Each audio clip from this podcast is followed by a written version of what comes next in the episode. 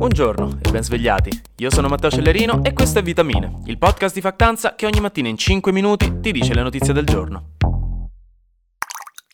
La guerra tra Hamas e Israele ha appena visto un passo in avanti verso l'escalation, in un momento in cui le tensioni stanno salendo decisamente e per la prima volta le operazioni di guerra o comunque le conseguenze della guerra, si sono spostate in maniera fisica al di fuori della striscia di Gaza. Questo perché ieri è stata data la notizia della morte di Saleh al-Aruri, che era il vicepresidente del Politburo di Hamas, che è una specie di concilio ristretto, l'organo politico più importante di Hamas, che ha sede in Qatar mica a Gaza, mica so scemi, e di cui appunto Aruri era il vicepresidente.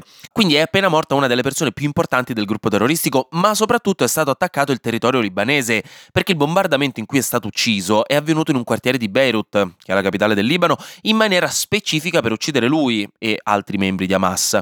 Ora, come al solito in questo caso, chi vuoi che sia stato a lanciare un missile precisamente contro la seconda persona più importante di Hamas? Boh, chi lo sa, sarà stato Xi Jinping, sarà stato Di Maio, mm, non lo so, difficile. Molte parti, specialmente ovviamente Hamas e anche il Libano, sono sicure che sia stato Israele a lanciare il missile. La cosa strana però è che stavolta Israele non ha rivendicato l'attacco. L'esercito israeliano non ha detto sì dai siamo stati noi, ma per esempio un portavoce del governo, Mark Regev, ha detto ai giornalisti che Israele non si è presa la responsabilità di questo attacco ma ha anche detto, e questo è interessante, che chiunque l'abbia fatto questo attacco non intendeva attaccare il Libano, ma semplicemente Hamas. E questo dettaglio è importante perché questa è la prima volta, come vi dicevo, che un attacco del genere avviene in maniera così deliberata in territorio libanese, fuori quindi dal territorio nazionale o quello invaso da Israele non è un attacco come gli altri ed essendo un'esplosione in un quartiere della capitale di uno stato confinante, eh, con cui Israele ha già scazzato più volte nel corso dei decenni, se Israele dicesse ad alta voce siamo stati noi, cosa che appunto ora come ora non ha fatto, quindi non si può dire con certezza che sia sua la responsabilità, dicevo se lo ammettesse sarebbe una cosa abbastanza importante, se non grave, nel contesto della guerra. Per questo il portavoce del governo ci ha tenuto a specificare che comunque chiunque abbia fatto l'attacco non voleva attaccare il Libano, ma solo Hamas. E secondo molti questo è un dettaglio abbastanza rivelatore. Comunque il Libano non si è messo a ragionarci troppo su, ha già detto che intende inviare un reclamo formale al Consiglio di sicurezza dell'ONU per questo attacco al suo territorio. La cosa che è sicura è che la morte del numero 2 di Hamas rappresenta un colpo importante alla leadership politica del gruppo e che sicuramente renderà più complicate le negoziazioni, visto che ci sono ancora un bel po' di ostaggi da scambiarsi tra i due fronti. In Asia orientale invece ieri si sono dati da fare ho cominciato proprio subito l'anno col botto senza prendersi un attimo di pausa che uno dice beh aspetta la befana chi te lo fa fare di rimetterti a lavorare? Invece niente perché da una parte in Giappone ieri è andato pesantemente a fuoco un aereo di linea della Japan Airlines in uno degli aeroporti vicino Tokyo. In pratica questo aereo che aveva sopra 367 passeggeri per qualche motivo che non è ancora stato chiarito si è scontrato con un altro aereo sulla pista uno più piccolo con sei membri a bordo della guardia costiera giapponese.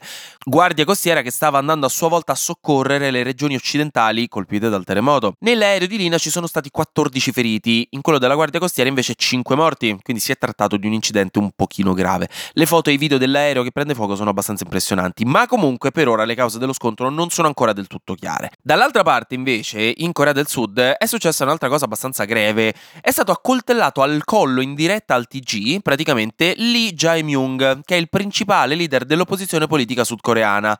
Lui fa parte del Partito Democratico di centrosinistra, mentre al governo c'è il Partito del Potere Popolare di destra.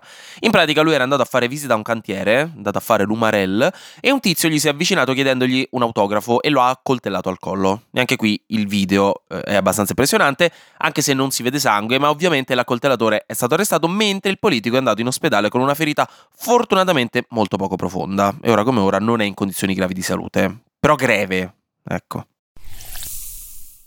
Oh. Flash News. Il valore di X, l'ex Twitter, è crollato del 71% da quando Elon Musk l'ha comprato e gli ha cambiato nome, secondo indiscrezioni arrivate da un fondo chiamato Fidelity che ha una partecipazione azionaria nella società, non esattamente la stabilità di investimento di un libretto postale. Ecco, Donald Trump ha annunciato che farà ricorso contro la decisione dell'amministrazione del Maine di escluderlo dalle primarie del Partito Repubblicano per le presidenziali del 2024. Infine, in Ucraina sono continuati i bombardamenti russi, stavolta su Kiev e Kharkiv, raggiungendo secondo Zelensky praticamente un record di 500 missili e droni russi russi lanciati nell'arco dei 5 giorni. E concludiamo con una notizia positiva. A meno che non abitiate in centro a Roma o a Venezia, che in quel caso sono anni che non ne potete più di ventenni in interrail all'Airbnb sotto casa vostra che urlano alle due di notte di mercoledì sera, perché tanto per loro è vacanza, non devono andare a lavorare domani. Questo perché i dati che ci arrivano dal Centro Studi Turistici di Firenze per Asso Turismo Confesercenti, che è una formula bella lunga per dire che sono dati che ha calcolato qualcuno che lavora nel settore del turismo, insomma, sta cosa non me l'ha detta mio cugino che lavora in un albergo a Cesenatico, dicevo, i dati ci dicono che il 2023 ha superato il numero di turisti nelle strutture italiane del livello pre-pandemia. Cioè abbiamo avuto più turisti del 2019 più turisti o comunque più persone che hanno fatto i turisti in giro per l'Italia nel 2019, 445,3 milioni di presenze di turisti tra nazionali ed esteri nelle strutture italiane. Quindi c'è anche molto turismo interno di italiani che fanno viaggi nel loro bel paese. In generale c'è stato l'8,1% di più di turismo rispetto all'anno scorso e per i turisti dall'estero un più 13,7%.